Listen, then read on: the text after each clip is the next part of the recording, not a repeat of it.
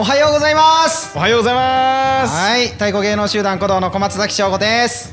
同じく太鼓芸能集団鼓動の三枝聖太です。はい第68回だね、はい68回。ハートビートラジオをお届けしてまいりますけれども、はい。今回ちょっと一味違いますよ。違いますよ皆さん。二味も一味もひ三味も違いますよ。違いますよ皆さん。何が違い？史上初ですから。さあ史上初なんですこれは。今回のハートビートラジオの試み。本当に興奮しております。もうご飯食べた後だから今ねテンションもマックスですよ。皆さん。収録ね、はい。お昼ですけれども今回はですね、えー素晴らしいゲストに、えーお越しいただいております。おります。野上由美先生と京谷咲先生です。お二人よろしくお願いします。お願いしお願いします。おはようございます。やったよ願いします。叶った叶った夢が一つ。すごいよ。ハートビートラジオ史上初。初ゲスト？そう、うん。古道今まではこう内部で頑張って今までやってきたんですけれども常々ね、うん。えー今まで旅で出会った方だったりだとかあのー古道の活動を通して出会った方々もこのラジオにそうですよ。あのー呼んだ、ん。あー外部の方とのラジオもやりたいねなんていう話そ常々していたところで、は記念すべきい初回の。初回の。いいのかな？ねえ。いいでしょね。恐れ多い。十分。でございますよ。ありがとうございます。い。お二人をね今回はお迎えしましてはい。がっつりと盛り上がってまいりますんでね、はい。まあお二人がどういう方かっていうのはこの後詳しく深掘りしてまいりますので、うん。ぜひ皆様最後までお楽しみください。はいということで、はい。恒例の恒あのハートビートラジオっていうやつ、ぜひあのお二人とも一緒にやりたいんですけれども。わかりました。よろしいですか？はい。よし。ではいきますよ。それでは参りましょう。ハートビートラジオやったうん決まったよ！ー嬉しい！おおこうちゃんとねいう感じポーズ取ったもんね今ね。やったよ。ありがとうございます。ラジオなのにねうんポーズ取ってね。誰にも見えてない。あるあるですあるあるですはいということで、はい改めましてあの野上由美先生とですね京谷咲先生にお越しいただいて、えーお送りしてまいります「ハートビートラジオ」ですけれどもまずはお二人から簡単に、はいそうですね。えー自己紹介といいますかそうですねリスナーの皆さんは一体どんな方たちなんだろうかとはい。いうことを、あの気になってらっしゃると思いますので少し簡単にじゃあ野上先生の方から。あはい。はいはいえっと初めましてのあの方もいらっしゃるかもしれないんですけどえっと古道のえー発声基礎の方をですねちょっと担当させてもらってます野上由美と申します。えーよろしくお願いします。よろしくお願いしますはい、えっとですね、まあ、うん、なん、自分の経歴。はいそうですねとしてはですね。あーえっと、音大を出まして、オペラ歌手を、あの、やっておりまして。はい。それで、えーオペラを歌ったりしてるんですけど、まあ、えーなんだろう、ゴスペルジャズとか、はい。なんかいろんなジャンルの、えー声はい。を出すのも好きなので、でそれを追求していたらですね、えー、と発声のその基礎はい。がやっぱりとっても大事だなと思ってその基礎をトレーニングできる人になりたいなと思って、ずっとそういう活動を、えー、としています。なので発声基礎のボイストレーナー。発声基礎の。はい。をやっています。であのー古道さんとのつながりは、はい。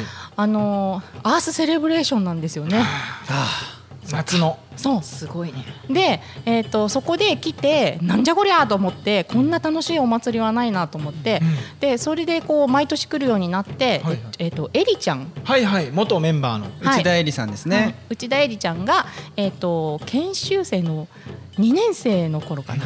の時にちょっと声の出し方を相談されてっていうのが、えー、と始まりですね。研修生の時に？そう。研修生の2年の時に、えっとそのうんアースセレブレーションの時かな。なんかはいはいはい。のそのつながりで、そう。そこがきっかけなんですよね。そう。じゃあもう10なんですね年以上前からのそうそう古道とも関わりがあるそうそう。うんそうなんですね。そうなんです。はい。でそこからもう、はいはいけあのーえっ、とまず研修生の人たちにその発声基礎をあのー教えてもらいたいっていう話から、そのコミュニケーションを取るようになってっていう感じで、今にメンバーの方もですねあのちょっと教えたりとかうん。させてもらってます。今まさにそうですよ。教わってますが。もうだから、エリさんの僕は、えー、2期下なんですけど、うん。8期で、そうなんだ。なのでほぼほぼみんなみんなまあでもちゃんと研修所に通われ始めたのっていうのはうん。レオあケまあンゴ、30あ健吾たち。2期とか31期ぐらいからかな、うんうん。もうだからかなりのメンバーが先生ほほぼたちのはい。指導をですね。野上先生の指導を受けて。私のね顔を見るとみんな二度見して逃げてかこう逃げていくんだよね。いやいやいやそんなことありませんよ。とんでもないです。普通にねおしゃべりしたいだけかもしれないのになぜか二度見してそうそう二度見してくってなって。これは何かをそう。えー チェックされるんじゃないかそうなんです。そってんなっちゃうな感じですね、はい。お世話になっております。はい。お世話になっております。こちらこそです。はい、はい。あじゃあさき先生も自己紹介の方お願いします、はい。はじめまして。はじめまして。えっ、とビールを飲むことをなりわいとしております。違う違う違う。違う違うか。本当に一発目ですからね。すごい。そう思われちゃうから。そう思われちゃうもんね。本当にそう思われちゃうから、はい。そう。あの それはあのあの冗談なんですけど、はい。えっ、と古道のボディーワークをはい。担当しております、京谷咲と申します、はい。えっと私はもともとあのミュージカルの学校出て舞台とかも今もやりつつトレーナーの仕事ももう12年ぐらいあのやってるんですけどで、えっとたまたま、えっと何年前？3年前ぐらいかな、そうですに、ねあの体のことに関して研修生をちょっとこう指導してもらえないかと、う。んそう。いやというのもなんかもともと私が全部ずっとやってたんですよね。はいはい。ではいはい私がその研修所に3日間教えに行ってあの発声の体の作るのも、発声も全部やっててもう体力の限界で。そう。でいい先生いないかなっていうところで、そのさき先生をちょっとあの紹介して。そうなるほどなるほど。そう。す体のスペシャリストなので、はいはい。なるほど。で、えっとここ3年ぐらい、えっとトレーニング皆さんのさせていただいて、はい。今回は結構メンバーさんがいっぱいい多ていですねはい。今回は。ね、お尻を爆発させるトレーニング。説明が必要になってくる説明が必要になってくる。そうそうどういうことだ。これは後ほど、はいそうですね。はい。はい。そうです。皆さんね説明が必要ってね。きっとあのリスナーの方ね一般的にか発声って聞くと声を出すことから始まるってね、想像されると思うんですね、うんうんうん一般的な発声ボイストレーニングですから、はいはいはいそれが違うんですよね体からですよ。僕の研修生の時に一番まずそこびっくりしましたもん、うん。体を発声をするための体作りをする、そのねトレーニングがきついっていうね、そうなん。ですよ、泣くっていうね、まずそこが本当にきつい。なんどう説明したらいいんだ？まあでもいつも先生がこうおっしゃるのはもう体出来上がってないから声どころじゃないからみたいな感じで。も う言ってる。全然そんな声とかも待ってちょっと待ってまだみたいな感じなんですよね。声出すのまだ。そうそう声とかみんな分かってる？みたいな感じになって。3日間稽古あるうちの2日ぐらいはピアノ出てこない、え？みたいな。ヘロヘロの状態でじゃあ発声いきますみたいな感じになる。そうそうそうそうあこっからなんかみそたうなんですよいな感じね。発声って実はそんなに、だから僕じあんまり知らなかったんですけど野上先生はオペラのなんか専門とされてやってた中からいろいろ膨らんでここにたどり着いたって感じなんですね。そうなんですそうなんです。あのーその体についてあ話しちゃって大丈夫ですか？すあといですよ。3時間ぐらいかかりますけど。あーありがとうございます。ちょっと待ってくださいはい、尺がね終わらせていただきたいと思います。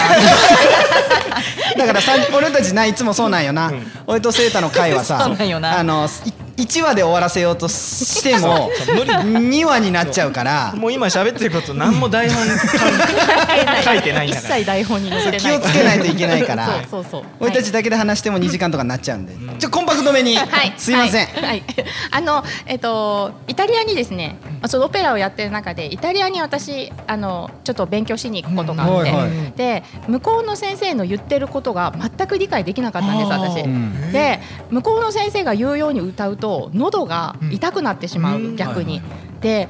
何が問題なんだろうって思った時にそもそもの体つきがもう違う、から先生が求めていることを私がやろうとするとただの力みになってしまう。からあもうそれはもうも体からイタリア人にならないと絶対無理だと。うんじゃあ日本人のこの薄っぺらい体がイタリア人のような立体的な体になるためにはどうしたらいいのかっていうところのその研究から始まってはいでその自分の筋肉をどういうふうにでも骨の形からも作り変えるぐらいの勢いで体を改造してそうするとやっぱり声がすごい出るようになって。うん、だからそれをその楽器を作るっていう感覚なんですけど、例えばその古道の方たちだと太鼓を叩くっていう太鼓はもうゲットしてるんですよね。もう楽器として。あるから、はい。そう。だけど私たちのそのお歌っていうのは楽器がそもそもない状態なので、うんうんうん。まずはいい楽器を作る。はい。でそれから演奏方法を、えっと、正しくはい教える教えてそれ、うんうん。そのそういうふうに演奏すると初めてとってもいいあの声が出るっていう。はあ。そういう感じなんです。だからそのヘナチョコな体なので、そう、ヘナチョコなそう体そう、はい。ダメなので、はい。そこをあのしっかりやろう。みたいな。なるほどなるほど。そうなんです。はい。あーまあ確かに、自分の体がしっかりできてないと、ん。もちろん歌を歌うことはできないと、うん。でもボボイストレーニングとはいうもののその土台となる自分という楽器をまず作る、うん。うんだから、あのー自分が知らなかった筋肉やなんかこう体の使い方にアクセスしていくっていう傾向がすごい多いじゃないですか、うん。だからね分かんないことだらけなんですよね。結構。あ先生が言ってる通りに体が動かせねえ。みたいなことの連続で、でもそこが少しずつ僕が先生と初めて出会ったのは6年ぐらい前なんですけど、はいはいはい。6年前より少しずつこう、ああなるほどな。あの時ああいう感覚だったんだなっていうのが少しずつ分かるようになってきて、まあその道のりはまだ果てしなく先があるんですけどね。そうだよね。いやこれ その今すごく実感を持って清太君が話してるじゃない？はいというのもね、はい。まさにまさに。今ね今。我々、えー先生方の、おー指導ですね、はい。受け中です。まさに。はい現在進行形で、うん。このレッスンの合間を縫ってこのラジオ撮ってるんです、はい。はい。で1年間で大体研修所に来てくださる年とあとこうやって今子供村でね今年はあの来ていただいてメンバーも一緒にあの指導していただいている年といろいろあるんですけれども大体1年間に1回？二回2回二回。2回かうんな、うん。来ていただいて。まああのコロナ禍になってからもオンラインで行ってくださったりだとか、もうなんとかしてこの研修生というか、まあ、古道とのつながりをこうやって続けてきてくださる中で、今年はかなり、あのなんですかいろんな状況がある中でもぜひやっぱり生身じゃないと分かんない部分多いよねっていうのがうん。うん。うん。伝わらない、うん。やっぱり生じゃないとね、うん。うん。でも僕実際その野上先生も清谷先生もオンラインの時のあのレッスンも見させていただいたんですけどそれでもかなり、うん。もうみんなあ大汗かいて、画面に向かって「はい!」って返事するような感じになるのよ。それぐらいやっぱ熱量を持ってやってくださるんですけど、もう今まさにもう僕ら全身筋肉痛で。いや本当に全身筋肉痛ですよ。そうなんです。もうだって研修生の時野上先生の稽古を受けるだけでももう涙出そうなぐらい自分と戦ってたのにそこに加えて今 京谷咲先生のはい。しごきが加わったことによってそうですみんな歩くのすらもうテそう。テポテポテポテポ歩いて。テポテポしてるよね。お尻触りながらテポテポテポテポ歩くっていう。いつも使ってない角度に股関節が入ったりとか、はい。体幹の位置が変わるとちょっとやっぱああいうふうに赤ちゃんみたいな筋肉が 出没するんですよ。そうですね。だからやっぱまだまだまだ体って伸びしろがあって、はい。使ってないところがいっぱいあるから、はい。それに対して私たちはなんかこうアプローチしてみんなの体に気づきをなんか種植えしてってそれをみんなにこう育てていってもらうとうん。多分演奏する時の自分の体の感覚っていうのがもっと鋭くなってきて、多分音にそれが跳ね返っていくと思うんですよね。その演奏する時の体の感覚って今せうんさっき先生おっしゃったのがすごい僕もそうだなと思ってて例えばあの太鼓を打つ時に、太鼓を打つのに直結して使う筋肉のトレーニングはもうみんなする必要ないぐらい強いんですよ、うんうんだからもう今現在。でもそれが例えば2時間の公演になってくるとか15分の演目になってきた時に、クライマックスまでその同じ筋肉で生き続けられるかどうかっていうのはちょっと話が変わってくるじゃないですか、うん。疲労してくるから。どんなに大きい筋肉でも、やっぱそうなっていった時にでも最後までやっぱでかい音を出したい。すごい音を出したい。自分の思ってる音を出したいってなっていった時に体の別の筋肉をカクッと使ってなんかこう同じ音という結果を出していくみたいな、うんうん。でその引き出しが多ければ多いほど疲れた時にはい次こっちの筋肉使っていきますとかこのフレーズになった時はこっちの関節緩めますみたいなのを知りたいな知りたいなって思ってたところだったんで、うんうん。今めっちゃ苦しいんですけどやっぱ気づきは 多いですよね。いや本当ね 僕が稽古場からうめき声がすごい。であのだんだんあのかなりコアなあのトレーニングになってくると口数が減ってきてあのみんなのあの空気がズドーンとこうモチベーション下がってきた時に暗くなってくるねそうそうそうあの野上先生が「はい気合い入れて!」はい、気のせいみんな気のせい。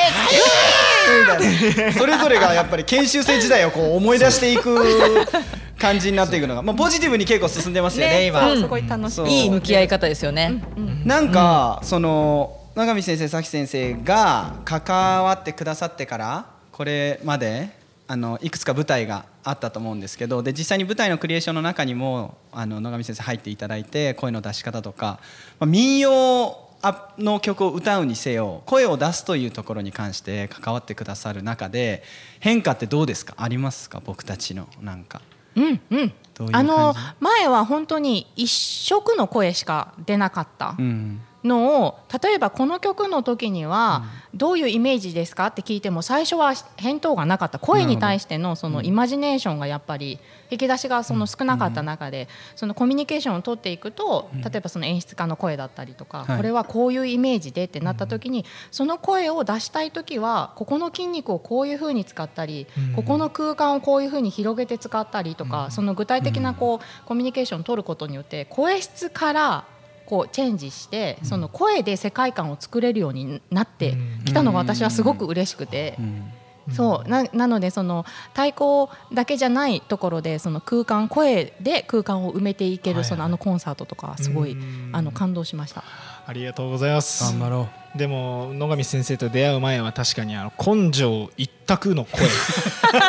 う、まあ、研修生時代をとか含めてね。そうそうそう。あのもうあーみたいな声にこそ気持ちが宿るぐらいの気も、あの知識でしかなかったところが、そういう気持ちを乗せるにはこういう筋肉を使うんだとか、うん。こういうと場所を響かせるんだよっていうのはね、あのある種自分を一つ冷静にさせる。そうね。気持ちが沸騰しちゃって頭の中真っ白になって、ギャーがいいと思ってたところから大きくそこはびっくりするぐらい変わったところですね。なんかだから気持ちを出そうとした時になんかセットでそれがついてくるみたいな。なんか今まではなんかなんだ？牛丼だけとか。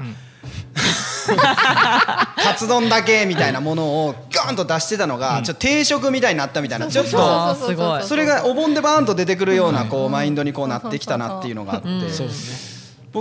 僕がおもろいなって思ったのは、歌じゃないんだけど掛け声とかで、僕三宅をね、あのバッキングっていうか後ろで座ってうザーって打って中でうわーってこう掛け声かけてて、うん。その時に掛け声のかけ方じゃなくてもう肋骨とりあえず開いてそこにボンって座ってみたいな感じで,、それで声出したら通るからみたいな後ろ向きだから前側のお客さんにはなかなか届きにくいけどそうですよね。筒にして座って声出る体で打ってごらんって言われたら、いやその打ち姿も安定するわ、声は出るわこれか？みたいな。結構そこであつながってんだなみたいな。声っていうアプローチに対してやっぱりいろんなものがセットになってつつながってくることで今やっぱカツ丼から定食になったなっていう感じが確かに。すごいしてるんです。素晴らしい素晴らしいです。はい。私そんな感じで。うんうん。そうですね、あと僕ら太鼓叩くだけじゃないからね。歩ったり、うん。あの立ち座りがあったり所作事がすごく多い中でさき先生のそういった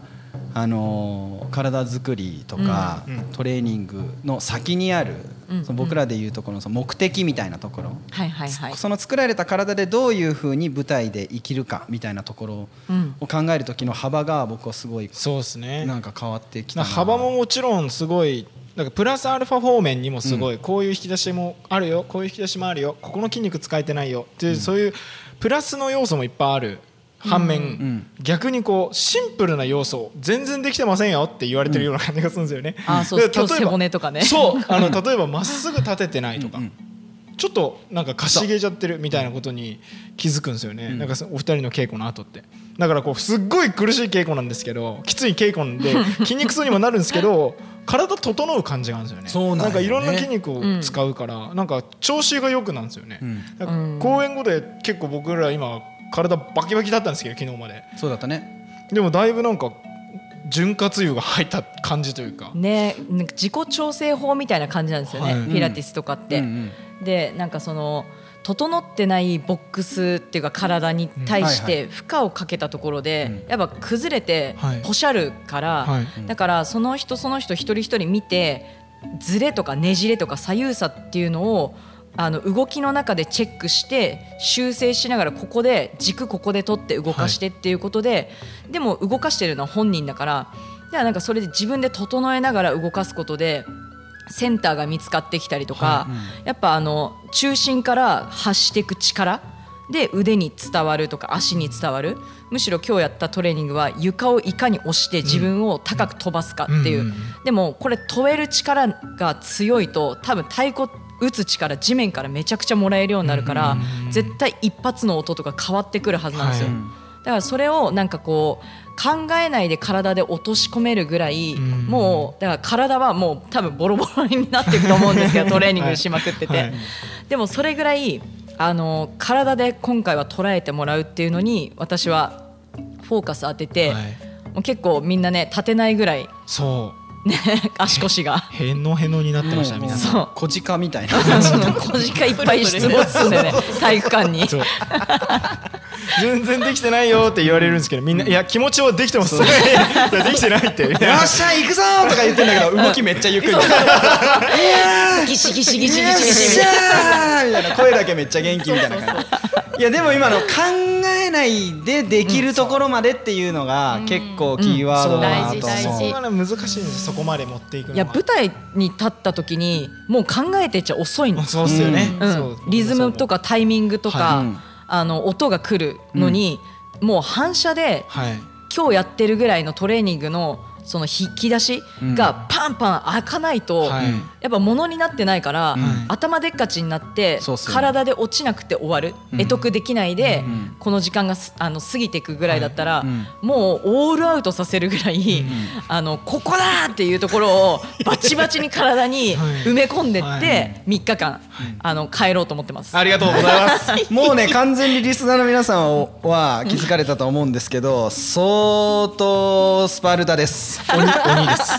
で気持ちいいんですよ。僕らからすると、やっぱりほら追い込み癖みたいなのが本来僕らにはあのデフォルトでついてるじゃない研修生時代。ます。そうなんだ。これはあの筋トレとかじゃなく研修生時代のメンタリティーとしてやっぱ雑草朝そう朝早く起きてもうグー。やってまだまだみたいな感じでグワーってやってる基本的なこのメンタルの追い込み癖といいますかなんとなく。うわーってもっと来いよって言われるとこ答えちゃうっていうのが それ逆に反射で僕ら持ってるんで相性めっちゃいいなっていうのそ僕はもそれ感じてます。うん。またさあのさき先生のすごいところってやっぱあの舞台をご自身で出はいてはい。らっしゃるから、その舞台に出た時の緊張感だったり必要なことがもちろん分かってるっていうのもそうなんだけど、うん。あの皆さんの筋トレの時にお手本見せてくれるやつがめちゃくちゃ軽々しくスッスッスッって何回もお手本見せてくれるじゃないですか。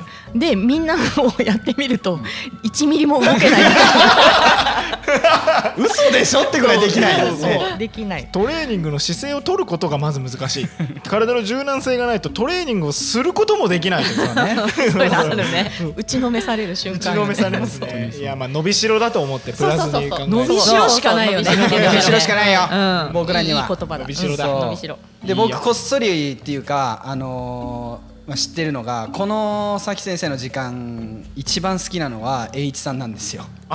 えそうそう。何がそう。そう。そう。えー。H さん？栄一さん。栄一さん。バナナおじさんバナナおじさんです。いろんな名前がありますけどね。栄一さんはこの時間になるともうもっといじめてって言いながら もっとやってくださいって。もっとそうもっときつい方に行きます。すごいよね。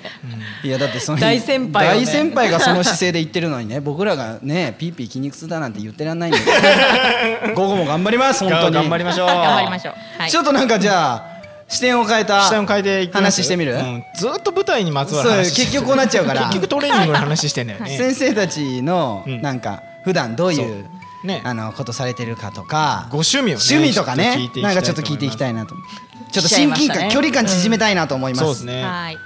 まあ野上先生のじゃあご趣味を教えていただいてもいいですか？私はですねこっそりあのメンバーの子たちとも一緒にやったりするんですけどはい。実はゲーマーなんですよ。なんてい。うことでしょそううかなんです。来ましたモン振り幅モンハンモンスターハそう。ンもうあのねやってます僕も。やってるんかい。やってますよ。実はみんなアカウントそうつながってたりするんですね。そう。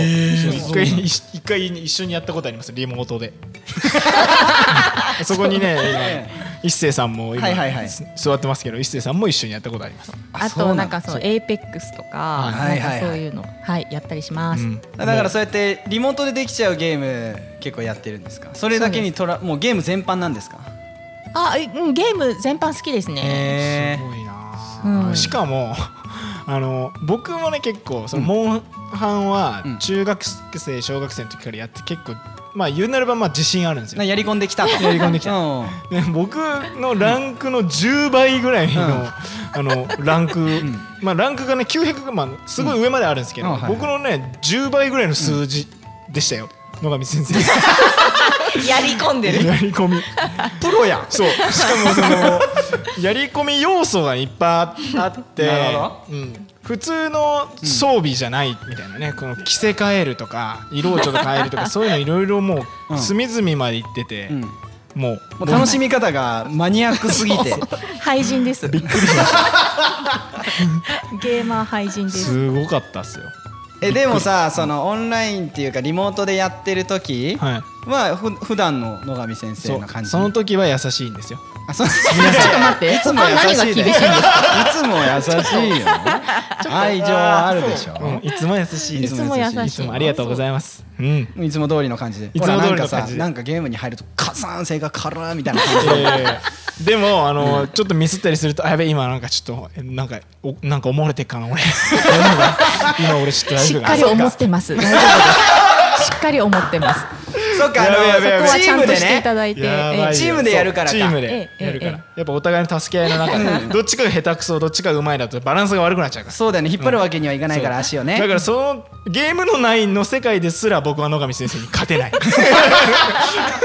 何も勝てない。教えてもらってばっかり教えてもらってばっかりいるという、はい。ゲーマーです。はい。なるほど趣味ゲームということめっちゃおもろいですね。ああ面白い。さき先生はの趣味は？もうこの台本に書かれてるんですけど クラフトビールって書かれてるんでクラフトビール。クラフトビール。もうね本当にね気が狂ったかのように飲んでますね。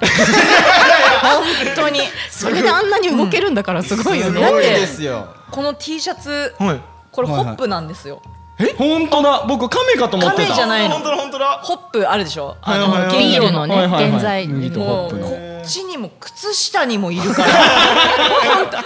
靴下にもホホップ。ホップを身にまとってます。すごいな。すごい先生でしすょごいな。これ静岡のクラフトビビールの,、はい。あのウエストコーストブルーイングっていうね、はい。ところの、はい。あのちょっと T シャツとか着ちゃってるんですけど、はいはいはい。いやあのー時ブルワリーっていうのはがい。できたんですよ。佐渡にですね。はい。時ね。はい。ありますね。で今回ね、はいはい。それを絶対飲んで帰りたいなと思ったら、うんうん帰る日の木曜日、ん。休みなんですよ、あらららちょっと仕事してよと思って。なんで休んでんの？ラジオで公開苦情を言ういやいや絶対飲みたいね時ブルワリーの。そうそう私も行きたかった。本当に去年ぐらいかな？そうそうそうそう。そうあのクラフトビールのあ佐渡で。毎日いろんな違うあの調合というか調合で合ってるのかな？まああの味？味が変わるそうそうそう。僕も全いろんなクラフトビールホップ変えたりとか、ね。ホップの種類とかを変えると、結構そのシトラとかだったら柑橘系とか、はいはいはいはいでネルソンソービンとか使うと白ぶどうっぽくなるもうねリスナーがポカンとするそうでしょ、うん置いてく置いてくよ、うん全員置いてく。もう目の輝きがすごい。何よりもキラキラしだすでしょ。やばいからほんと。だってもうあのクラフトビールのボトルが宝石に見えるのよ。うわうわどうしようどうしようみたいな。もうそれぐらいずっともう5年6年ぐらい、あもうそんななるんですか？うん飲み倒してて。インスタグラムとか何ね。がきそう何がきっかけだったんですかもう？気づいたら。えもう飲んだら飛ぶぞって感じ。超修理機だよね。もうとと飛んだ飛んだのよもう、飛んだね。うん、その衝撃的なクラフトビールに出会った。そうそうそうそう。宇宙ブルワリーっていうところの宇宙ブリュワリー。うん。はい。山梨かな、はいはい山梨の結構有名なブルワリーで、はいそれのヘイジーっていう濁りはい。の,、はい。あのクラフトビール飲んだ時に、もうほんと飛ぶぞってなって長州力ぶっ飛んで もうそっから開眼しちゃってもうもう飲みたい飲みたい飲みたいみたいな。毎日飲みたいみたいになっちゃって。ね取りつかれたかのようにずっと飲んで詳しくなっていってるっていうでなんか知らないけどセーターは必ずおごってくださいって言ってそうそうそう。美味しそうだから。なんかめちゃくちゃ美味しそうに。そうグラフトビールって結構高いですよね。でもなんか美味しそうにインスタグラムのやつ見たらほぼ全部 全部のやつがもうクラフトビールとのやつだから。そう。あビールか舞台やってるかどっちかねビールか告知の二つ。そう。分かりやすい生き方だよね。いいですねいいですね。うんということではい。あー面白い二わ人とも側面がすごいおもろいっていう最初の自己紹介からはこう想像つかない想像もつかないリスナーの。皆さん。今飛ぶぞがまさか出ると思わなかった。長州力だんだん興奮していくにつれてもう語彙が面白い感じになってきます。だんだん出てきてます素敵なおね二人なんですよ本当に。はいそれではですね、はい。心当たりでは次のコーナーに行ってみたいと思いますが、はいはいはい。野上先生曲振りの方をお願いしてもいいですか、はい。はい。曲いくのだ。曲いっちゃいますよ。曲曲いくか。はい。はい、えっ、とこれはですね、えっ、と元文さんの、えー CD 私、あのピアノとお歌でえっ、と参加させていただきました。一貫風月の、えーボリューム2ともしびの、えー中から、えー我が悩み知りたもうという曲です。どうぞ。thank you.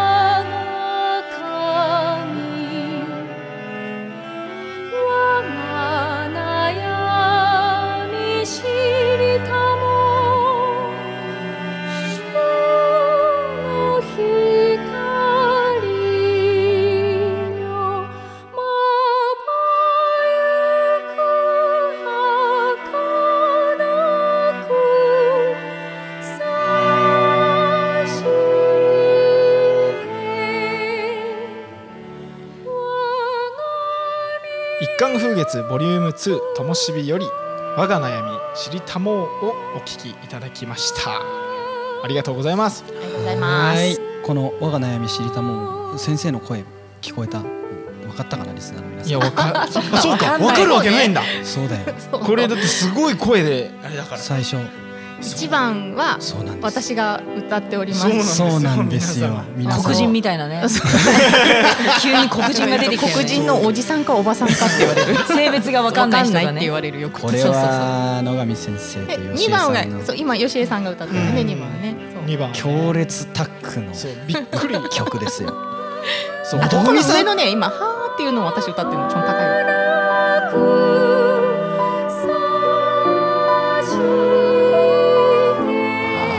そうですか。そうなんです。この高くね？ちょっと待って高くね？すげえ。いやいやこうこうすごいな。おじさんが急に高い音を出した。音域の幅を十分に使っておられます。元文さんも大満足なんじゃないですか、このお二人を迎えてなんていうのね。あー OK じゃあ質問コーナー行ってみましょうか。はい。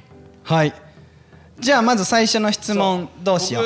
僕僕一個いいですか？行く？あのねはいぜひ。聞いてみたかったことあるんですけどどうぞ。僕僕もね舞台立つ時に例えばすっごい、明日はものすごい体力系の演目あるなという時とか、はい。逆に今日は終わって明日は休みの日だなとかそういう時に食べるもの、食べるものですよ。食事ね。食事気をつけていたりする、まあ、気をつけるというか何を食べるか意識するというかはしてるんですけど、ん。そのあたりねあの二人、まあ、ちょっと舞台のジャンルも違うお二人にうん。どのようなことを気をつけてらっしゃるのか例えば歌の時はなんか油を塗るとか聞いたことありませんか？油を塗る喉に。どういうこと？喉に。いるいだからるそういう人いる。油いるね。みたいな馬刺しとかをあちょっと脂っこいものをの喉に通して通して潤いをとか。与えるというあんのかなっていう僕の中のあれをき、お聞きしたい。じゃあ聞いてみましょう。じゃあまず。あのどちらから？野上先生野上先生から。はい食事にはいついてちょっと。食事はですねわあの体がそれこそ出来上がってなかった頃は、はい。あのもうなんだろうあのデリケートすぎて、はいはい。あの本番前絶対食べれませんみたいな子だったんですけど、ん。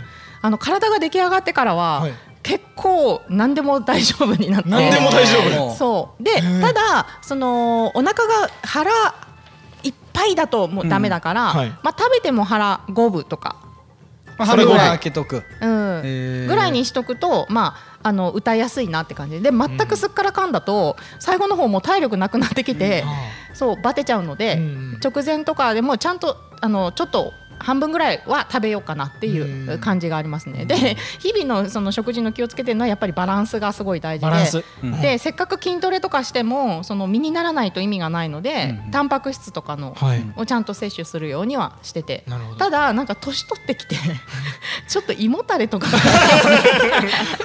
ちょっとそういうのが、あの気になり始めたのでなるほど。あの寝る前とかにバカ食いはしなくなりました。なんかでも僕が想像してたよりずいぶん一般的な気をつけ方に近いんですね。別になんか特にそんな。じゃあ辛いものは食べないとか。あないないないない。もう大好きですし。あーそうなんですね。で本番直前ああるある。本番直前にあのウーロン茶は飲みません。おおカシャカシャになるそう喉の油分がそうれこそ取れちゃうから油は飲まないですけど。でもそうそうそう。あの油分を取らないためにあのウーロン茶は控えたりしああますそうなんですね。うんそれぐらいかな。そんな。へえあったかいい冷たいとかも関係なくですか？うん別に関係ないですね。私あの体温が高めなので冷たいもの飲んでも全然平気かなって感じ大丈夫。うん。なるほど。まああるかな。なるほど。へえ意外ですね。意外に。だからその体がで出来上がってからっていうのがすごい大きいですね。あそうそうそう、体が出来上がってからなんか些細なことでブレなくなってきたっていうかなるほそれはあるかもしれない、えさき先生はどんな感じなんですか？うーん私はとにかく夜のビールに合わせちゃうから あの本当にねあのトレーナーとしてはね 一番ねどうしよいい答えしか返ってこないと思うよ。あもう酒に合わせてそっちに合わせせてんだ。つまみチーズとか、あの食べたいものしか食べないかな。でもね夜ね米は食べない、ああお米食べない。うん、炭水化物はあの一応抜いてるかな、うん。あのそれはなんかあのウエイトコントロールとして、はい。今から動くわけじゃないから、炭水化物取っても消費できないから脂肪になっちゃうじゃん、だからそれはちょっとコントロールしてでもお酒って糖分だからなと思いながらなんかよくわかんないことやってるんですけど そう。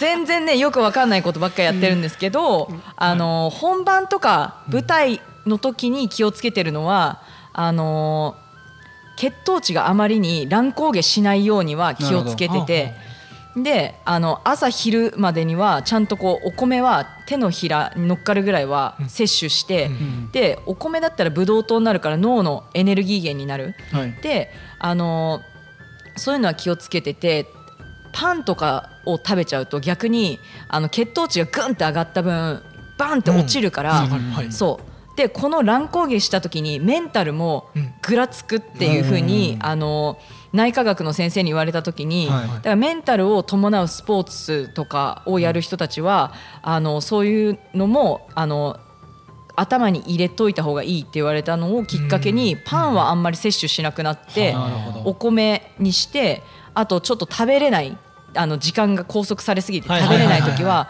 もう本当にチューブとかのゼリーをはいああのこまめに摂取しといてあんまりこうドーンドーンってこう乱高下しないように血糖値をあのコントロールはしてるかな。パフォーマンスが低下しないようにとか。あと怪我につながるから。はいそれぐらいなるほど。しかやってないですね。いやよかった。ちゃんとした。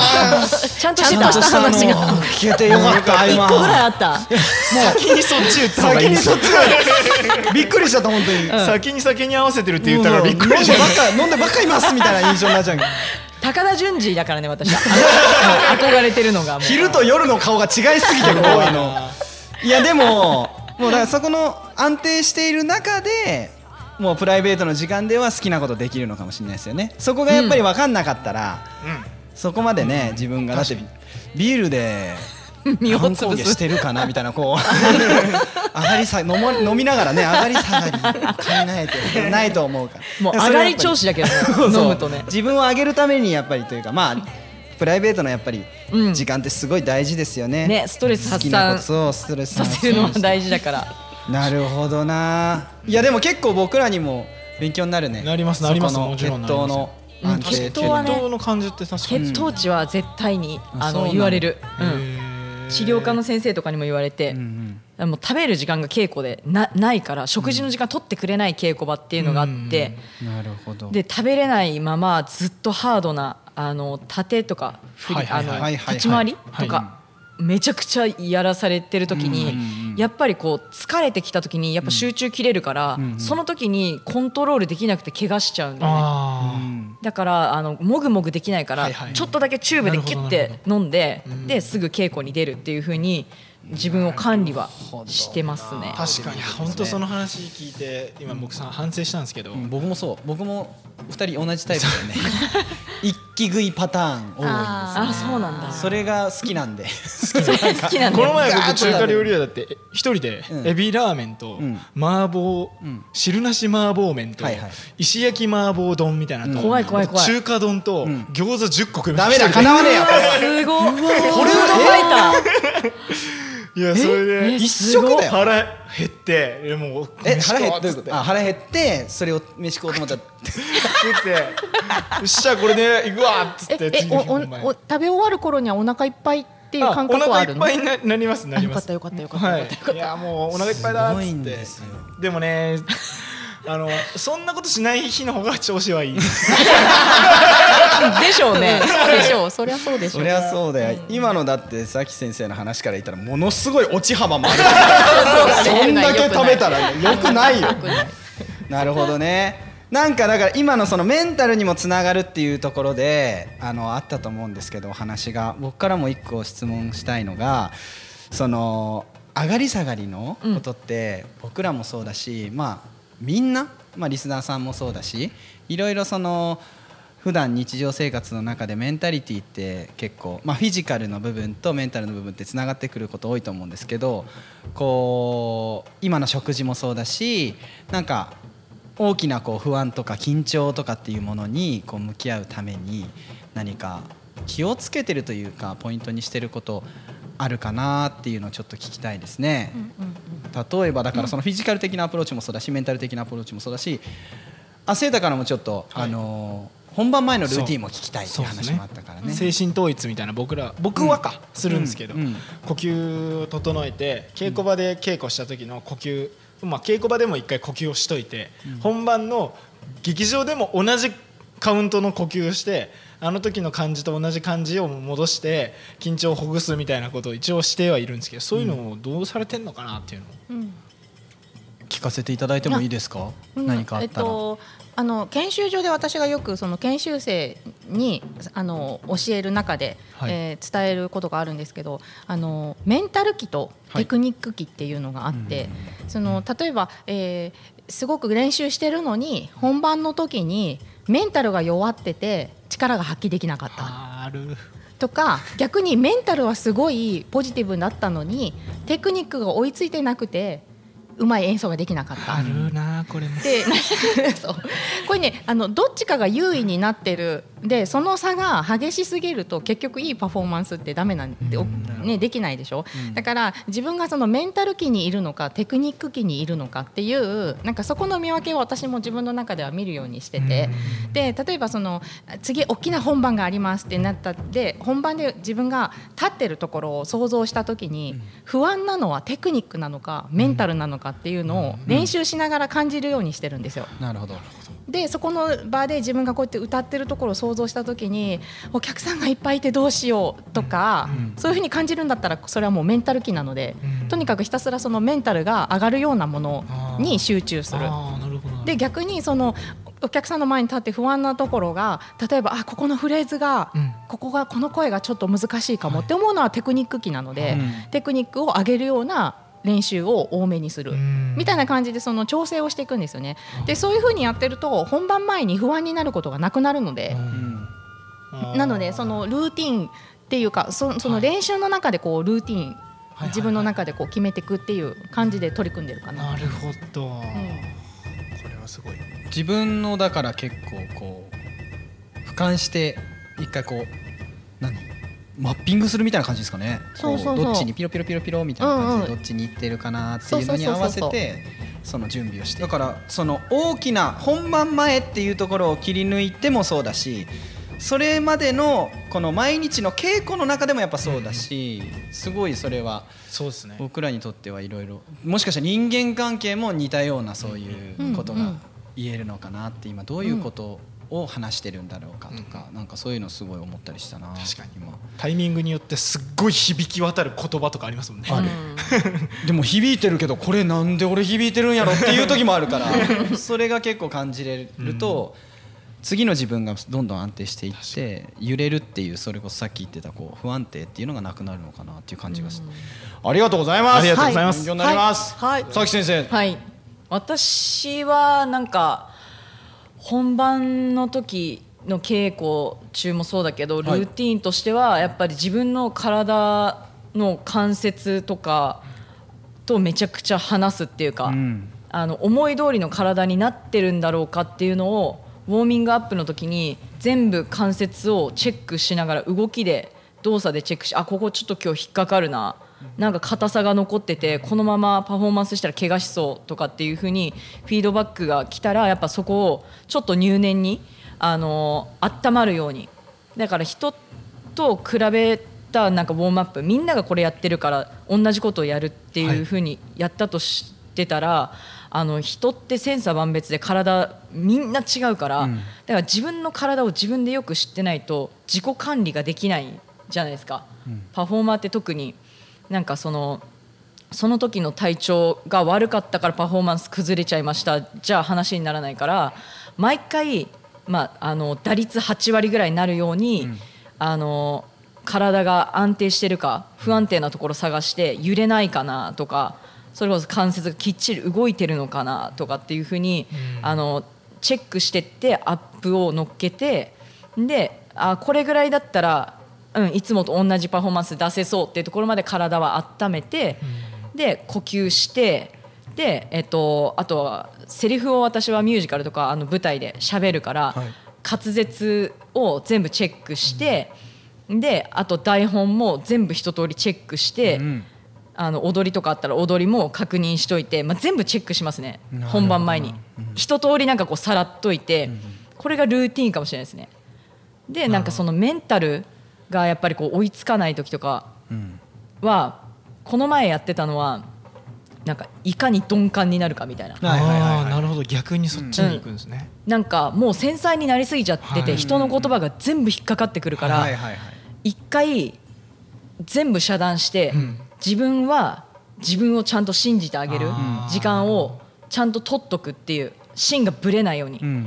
で自分が信じれてそこに立てればいつもと同じことができる、でそのための準備をめちゃくちゃやるっていうのをやってる。真面目なこと言っちゃったよ。どうしよう。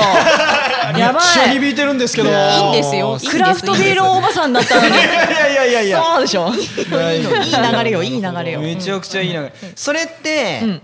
えっと同時ですか？メン同時か。メンメンタルがのマインドセットが来て準備バーってやっていった方がやっぱいいんですかね。準備していく中でそのメンタル。あーなんかまあでも場合によっても違うばかうんケースバイケースかもしれないですケースバイケースね。だからその肉体的に追いつかないんだったらすごいやっぱ稽古を、あの裏でめちゃくちゃやるし、うん。でなんかそのダメ出しとか受けたりとか、で自分ができないってなった時の、うん。その焦りとか不安とかが引っ張ってくるものでブレてっちゃうことがあったら多分メンタルになるからその出てきそうなこう雑念みたいな、マイナスののこう感情とか不安なものをいかに一瞬でこう消していくかっていうのになんかフォーカスする、うん。こう増幅させないみたいな、はいはいはい。はいすぐパンパンって切って、ん。違う方にベクトル向けていくっていう、なんかこうメンタルの自分の中では修行をしてるっていう感じ、で一定に保とうっていうのは努力してるかな。それこそだからさっきのね野上先生のどっちなんだっていうのをもう分けるその自分のマシーンのバージョンがめっちゃ早いみたいな感じですよね。うん。もそうですね。えーっとこれはって考えてるうちに次のやつがどんどん増幅してっていっちゃったら、うん。うん。うん。もう処理しきれなくなるからもう常にだから気張気張ってるってそういう意味で、ん。うん。わーっとよっしゃ来いやみたいなだから感じで、これこっちこれこっちこれこっちはい忘れる、みたいな感じで。そうですね。うんフラットでいるのは大事かもね確かに。フラットに難しいけどね。難しいですけど。でも大事なことよ。自分だ自分がもちろんフラットでいても例えばお客さんのちょなんか拍手が今日は全然ないとか、うん。例えば、劇場でなんかトラブルが起きてなんか袖で僕が集中したいのに物音がしちゃったとか自分以外の原因に対しても、ん。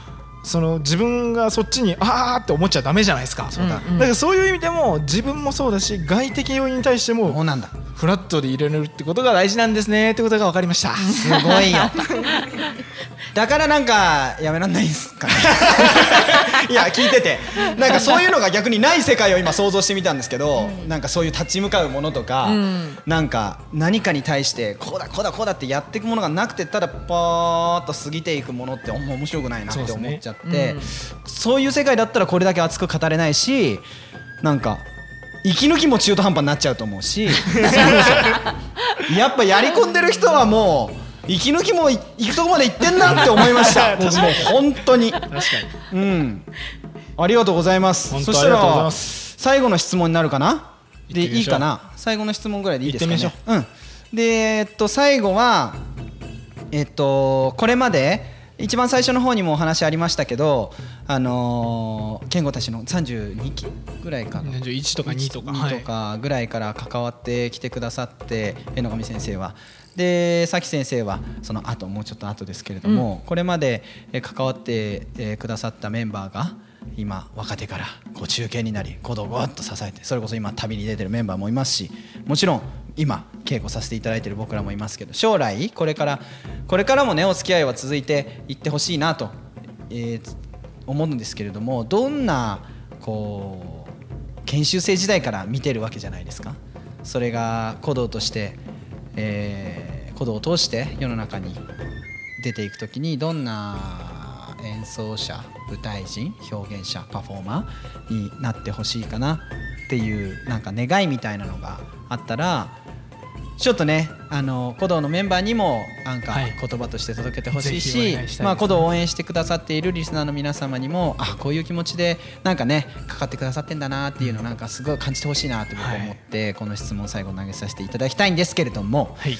えー、と野上先生からはいちょっとお言葉いただいてもよろしいでしょうか？はい、あの私があの私もまあプレイヤーとして今こう、えー活動してきてる中で私もう40過ぎてるんですけどその長いこう活動していく中で感じることはその、えっと、年老いていくということ。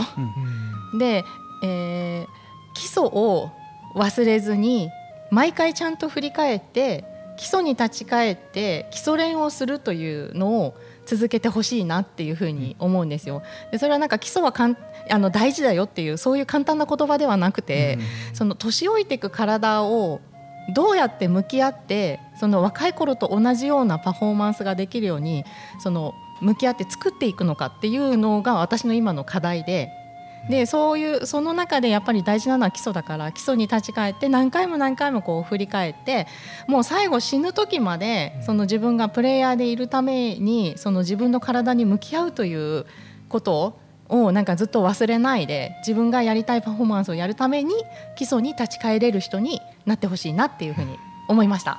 ありがとうございます。響く響いた。響いてるうも僕らが広げると大変なことになるからこれコメントしたい欲を抑えて抑えてグッと抑えてグッと抑えてさき先生からいただいてもいいですか私はとにかく研修生たちが板の上に立った時に自分自身を自分が信じられるように、うんあのもう本当にメンバーさんとかになってたら音にこだわってるっていうのはすごくやっぱりあのバシバシ伝わってきてでそんだけ音にこだわるぐらい体にもこだわっといてほしいなっていうのが今研修生ずっと見てて思ってて。でなんかその何か表現したいっていう時にやっぱり肉体が追いつかないようじゃこの表現ができないってなった時にすごいやっぱ悔しい、私もプレイヤーとしてなんか踊る時とかにこうやって体をもっと粘りたいのにああ流れちゃったみたいな、一瞬で流れていくものなんだけど動きってでもその一瞬をお客様になんかこう記憶にもう絶対に抜けないぐらい死ぬ時まで本当に残ってるぐらい写真みたいななんか映像がなんかこう焼き付くような動きもしたいなと思うしそうなった時にやっぱり踊りのスキルもすごく練習するんだけどその前の体がどうなってるかっていうのに目を向けて、あのめちゃくちゃこだわって動かしてないとやっぱりこだわった表現って絶対にできなくってだからそれがやり抜いてると裏でやりやり抜いてる時間があれば多分自分が表現するときに絶対自分のことを信じてぶれないで板の上に立てる。でそこまでなんかちゃんと音みたいにこだわって体を作り上げてほしいなっていう。だからそれに対しての私ができるサポートをしたいなっていうのは研修生とかにはすごく思うかな。うん、ありがとうございます、はい。ありがとうございます。染み渡っております。いやーそうですね。嬉しい染みてる。今寝てた仮眠取ってたよね今いやいやいやいや本当にその通りやなっていうか、まあ、今研修生というふうにおっしゃってくださいましたけれどもこれはもう本当に鼓動が受けた言葉スピリットがやっぱ伝わってきましたねうんすごい。なんかやっぱりなんか自分たちと通ずるものがあるからこそ、なんかいやそうだよなとか、全部の今の言葉を太鼓っていうのに置き換えたとしてもあとは音楽家としてっていうのに置き換えたとしても、全てにつながるし嬉しいなっていう気持ちになりました。ね。ありがとうごあざいます。りがとうございます。ということで、えーっと、はい。だんだんとですね、はい僕らあの先生のあのしごきに、えー向かわないといけなくなきゃいけないんですよね。えー先ほどもお伝えしましたけども現在進行形で今あのレッスン受けております、はい。休んでんじゃねえぞというだんだん空気が漂い始めておりますのでエンディングですかね、はい。そろそろ。ありがとうございました。はいエンディングとなります。はい。お稽古行きましょう。お稽古。行きましょう。ね 体育館へ行きましょうね。はい。はい。お二人登場していただきまして。はい出演していただきましたがどうでした？お二人お一人ずつご感想をお願いします。なんかあのーここうやってあのは腹を割ってじゃないんですけどラジオの前で あれなんですけど、なんかこういう話をするっていうのもなかなかないじゃないですか、うんいつも結局なんかこれどうやって歌うんですか？これここは ここはどうやって体をこうやって使うんですか？みたいなそういう話ばっかりだったのでこういうふうにあの機会があってなんか深い話ができたのがすごい楽しかったです。ありがとうございます。僕らもすごい楽しかったです。